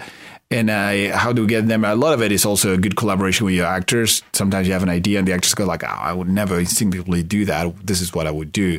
And um, so you end up creating the choreography. But uh, to give you an example, I mean, there's one of my favorite shots in the movie as well is like that, um, that shot that introduces the house. You know, when the kids enter the house for the first time, and there's a there's a long tracking shot that shows not only is a oneer that doesn't cut, but that doesn't matter these days. It's more about the it introduces most of the elements that are going to take a big part in the movie.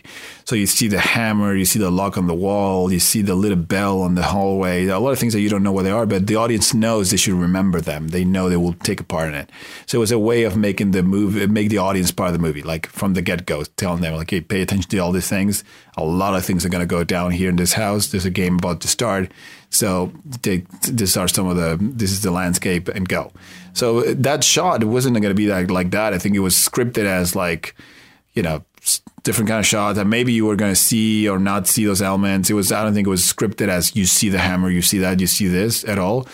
But uh, and it was it we are going to do it in one afternoon. And I think during lunch, I was just having my lunch, walking around an empty set, and I and I said, maybe this I can do this on a oneer, and I because we're you know I felt that was the right thing. I did it on my phone on my own, and and I started realizing, ah, it's actually cool if you actually see the f- hammer here and see the log and see the things, and uh, and so design a shot to reveal all those elements. And then by the time people were coming back from lunch, I was like, "Hey, I had this idea. What do you think?" And uh, and and that's what I ended up doing. So sometimes those things, they I, I just like the thrill of that, uh, to having to figure it out and keep it fresh. Too much too much planning, uh, I just feel like I'm going to work. What is the significance of the combination on the blind man's safe? That number code does it mean anything? yeah, yeah, it is.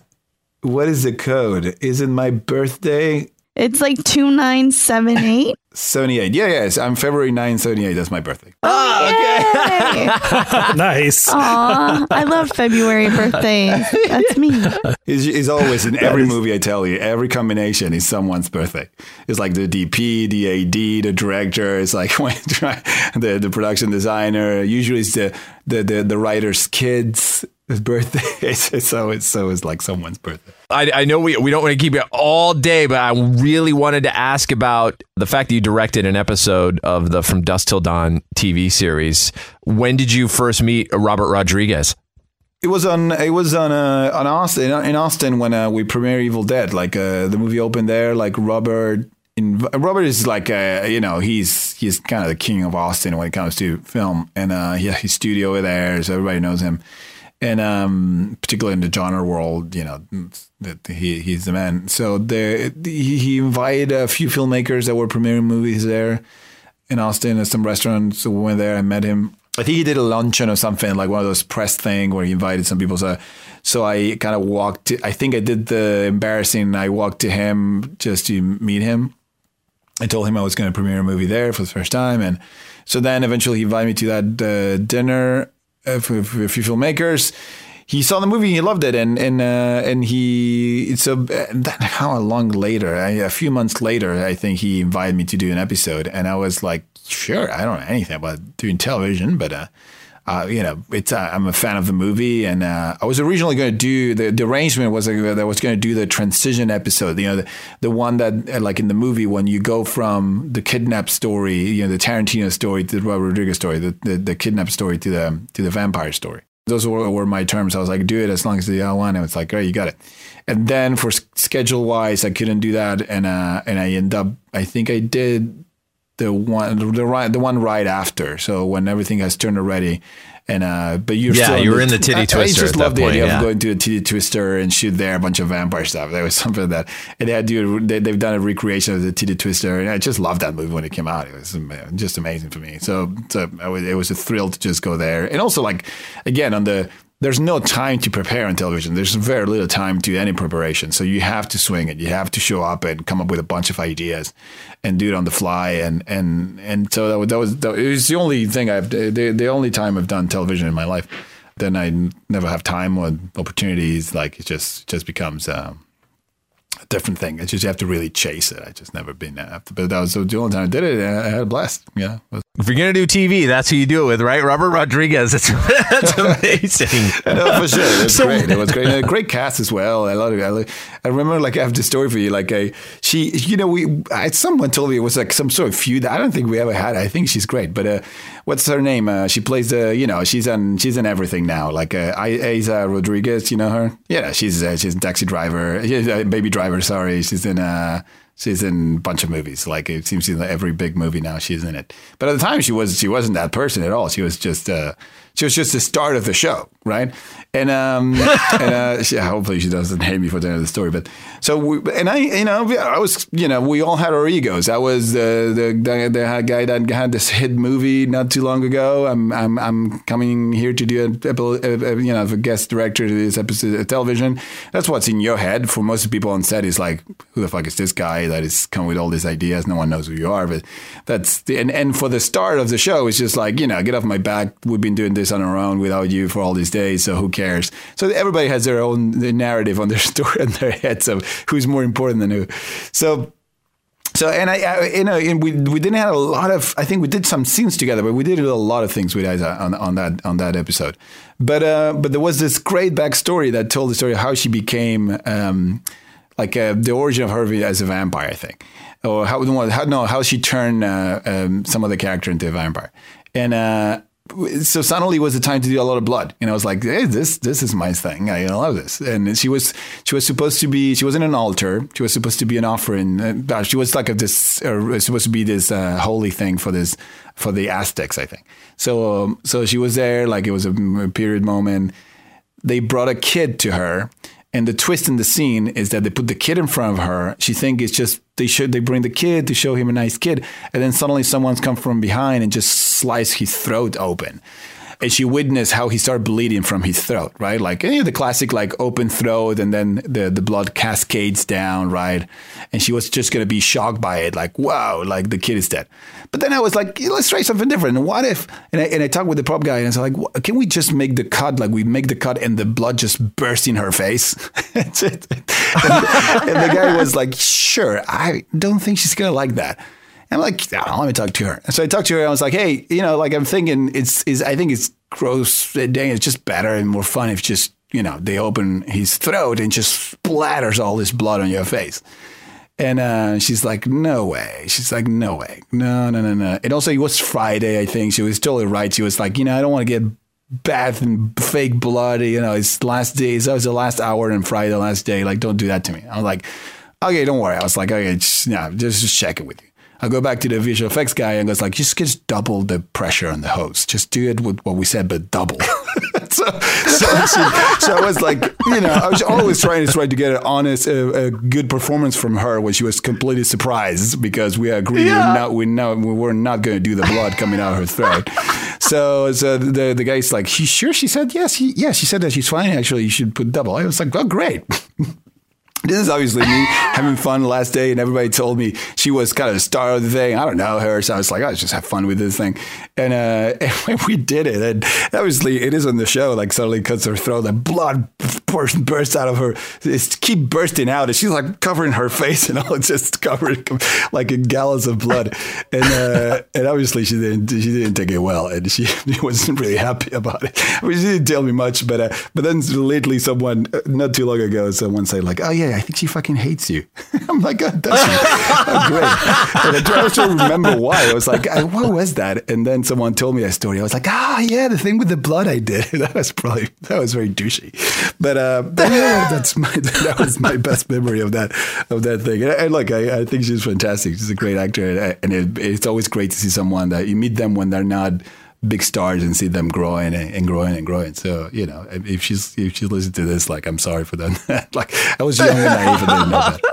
Hey man, that's part of the fun of being in this stuff, right? Getting to be sprayed with double the pressure of blood, man. Yeah, that's why you Right. Yeah, that's why you think, but you're not the one being covered in blood. right, exactly. Unfortunately, unfortunately. So moving forward, there's so many things you've been attached to. There's Don't Breathe 2.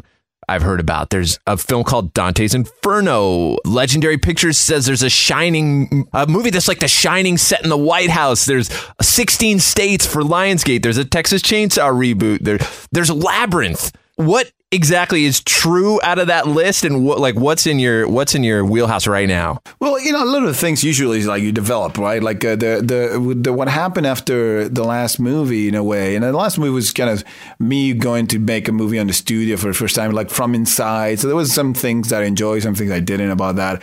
I've been since wanted to just you know make the movies that really matters to me, and and not much on an industrial level. And they and you know, not saying I won't do one of those, but there was basically a lot of it, it, you know, we started Bad Hombre last year, um, a bit more than a year ago, which is my own company with Rodo, my co-writer, um, Shintaro Shimosawa, which is a producer friend of ours. He produced The Grudge back in the day. He's a young guy like me and um, and he basically we started to think together and we started so we started developing a lot more than I used to. Some of the things are stuff that are it's original ideas we had with Rodo and we and we say some of them we we're gonna write them ourselves. But basically last year we've been busy producing, so we so we we got writers to work on those and so sometimes you know, announcements are announcements. Sometimes you say, well, you know, we'd start developing this idea just come and, and, it leaks, and then some people take it. Okay, this is what I'm doing. And for me to actually make it, I need to have the script that I think, okay, this is great, this is perfect, this is a movie I should do. Otherwise, I don't. So usually it takes time. I mean, it took how long did I take between Evil Dead and, and Don't Breathe? I took like four years or something like that. Um, so usually I, I, have been lucky to to be to be successful with the movies and, and, enough that I could wait to take, make my decisions and, and decide what movie I have to make next. I mean, I heard Spielberg once saying uh, when they asked him what was the hardest part of making movies, and he was he said choosing the movie, which is so true. It's just like so hard to to decide what's worth your time and and and uh, and the, and what's worth the attention of the audience. So we, so we, there's a lot of the things that are true. I mean, um, Labyrinth, uh, it was something I was going to do at some point, but then I stepped down. I, I just felt like I didn't want to. It was just a hard thing to do to go and try and revisit that. Uh, also, didn't want to be a. I, I, I felt after the last movie, which one of the things that I think affected the movie the most when it comes to the performance with the audience was that you know when people have a preconceived notion of something or what something should be, it's very hard to succeed to surprise them. They're just expecting the same thing again or a different thing. So I, I just decided I didn't want to do things as a director that people knew already what it was or, or have a preconceived notion of how it should look on cam on, on the screen. So Labyrinth is something that was like, oh, that that would be something that people would judge that way. So I decided not to do it. Uh, Dante's Inferno was a long time ago. Those things stayed. They never die on the internet. It was like right after Evil Dead, I started developing that with Universal, but never really came to much. Uh, we, we never really came close to make a movie. It was just too big and insane. But something that one day we might go back to. It was actually a really cool story. Breathe 2 is actually, it was about to be shot, but not by me. My co-writer was going to direct it, and that was announced already. Like, uh, Rodo was going to, is going to direct that. I think he's going to do a great job. We wrote it together, and, uh, but Rodo's going to direct it. I think he always, uh, he directed a lot of stuff back in Uruguay, and I think he's going to do great. He's, he's the one behind ideas like, the blind man wants to have a kid back. The the the, the tongue cutting is all Rodo's out of Rodo's brain. So to see a movie directed by him, I think the audience will get a kick out of it because I, am the mild one. I'm the one that tries to reel, reel him in and try to be soft uh, compared to Rodo. Nice. So it's it's going to be really interesting to see that movie done by him. And then uh, Texas Chainsaw Massacre, I'm just a producer as well. We have the Tohill brothers. These guys from Ireland, they're amazing. They made a great movie called The Dig, and they and we work really close on this one. So I've been really involved with uh, with Chris Devlin, the screenwriter, which is he's great as well. You'll you'll hear a lot from him on the next year because he's uh, he's he's a young writer, but there's a couple of movies that he wrote that are coming out. So we, you know, it, it's just been a lot of um, a lot of those that sometimes they have my name attached to it, but they're not. I'm just producing the the the the one that is called like the shining in the White House. That that that is one of the projects I'm still working on at script level. But the world is changing so much, you know, and right now with the coronavirus and all that, like to what's the stuff that people want to see, the, the, the, what's stuff that I want to spend a lot of time in changes as well. Because I always try to make movies that are somehow related to what's going on in the world, at least in my head. So, um, so that's why it, it just always takes time. And again, I, I, I just sure. don't think the world just needs another movie just for the sake of it. So I really take my time when it comes to decide what is the thing I really want to do. So and now we we, we got um, one of the strange things that happened for the first time that hadn't happened in a long time was that I start collaborating with uh, John Requa, Glenn, and you know, Requa and Ficarra, and then and there are two writers that did a lot of things you saw and they and and but they're my neighbors. Uh, you know, they have their office very close to my house, and we we met through Roy Lee, the same guy I told you about. That it was the first guy I met here in Hollywood, and uh, we we we both had the dream of making a great zombie movie, and um, that we felt that the the audience is due for one. So we started talking about it, and uh, and we came up with this uh, amazing story, I think, together. And they they wrote it. So they they were writing writing that script, and they were they finished that script right before the whole coronavirus started, and, and it has some element of a pandemic as well. And it kind of Sure. more in a zombie movie kind of way, but um, but I'm that's one I'm really excited, and uh, which and ended up being, and ironically, well, coincidentally, end up the producers on it are same guys I was telling you I met the first time, Nathan Kahane, uh, Joe Drake, all those guys that used to be uh, Mandate. That's the first company that made my my, my first movie. That made we I, we basically the same guys that we did Evil Dead and Don't Breathe with. We partnered again for for this one. So you know, once the world opens again and we can actually go back and make movies, that probably was going to be the movie that I got to be making. So and uh, you'll you'll be surprised. It's, it's, it's a very very cool take on a zombie movie. And zombies is one of my first love in in, in horror. So so I, it's one of those I can't wait to go see and do. Oh, Fede, that sounds awesome. We can't wait to see Yeah. that. That is Sounds so amazing. great. Dude, thank you so much for spending time with us today. I don't want to take up any more of your time. It's been like a gracious honor, seriously, to sit here and, and listen to these wonderful stories. Yeah. We really appreciate it. No, thank you guys. Yes. It's, it's been a pleasure. Like uh, you know, I'm, this quarantine is so boring, man.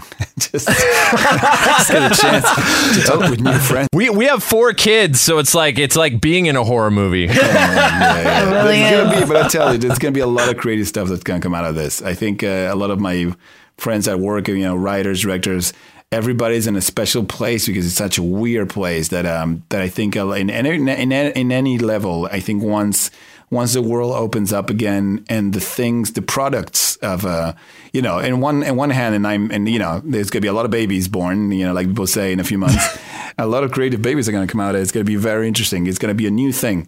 It's gonna be uh, it's gonna be like nothing before because it's this kind of moments like right now they really they're really, it's not that it makes it easy to see what matters but it does make it easy to see what doesn't matter what's completely relevant the stupid things that we care about and then suddenly you go like why the why do I care about this thing or that thing so suddenly you're gonna clean out a lot of the movies that are about shit that we don't give a shit so so then i- it's I think once there's a new output of movies out there and particularly in horror uh, it's gonna be fascinating because I think it's gonna be a lot of original completely out of the left field ideas that are gonna come out I really can't wait to to see those That was the Boo Crew Podcast episode 123. Special thanks to our guest, Fede Alvarez. Follow him at Fed Alvar on Twitter, and if you haven't seen or if you have, it's really worth revisiting 2013's Evil Dead, Don't Breathe, and The Girl in the Spider's Web as soon as possible. So awesome. Production tracks for this episode provided by Powerman 5000.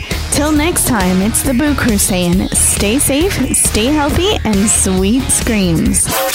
Thanks for listening to another episode of the Boo Crew Podcast. Haunt the Boo Crew at talesfromthebooCrew.com. Tales from the Boo Crew on Facebook and Instagram. Follow us on Twitter at Tales from the Boo. The Boo Crew is Lauren and Trevor Shand and Leone D'Antonio. The Boo Crew is produced by Lauren Shand, chopped and sliced by Trevor Shand. The Boo Crew is a TSP creation, part of the Bloody Disgusting Podcast Network. Bye. The Bloody Disgusting Podcast Network, home of the Boo Crew. For horror-centric interviews, SCP archives, weekly full cast storytelling, horror queers, genre commentary from an LGBTQ perspective, and creepy. For disturbing and terrifying creepy pastas. Listen free wherever you stream audio and at bloodydisgusting.com slash podcasts.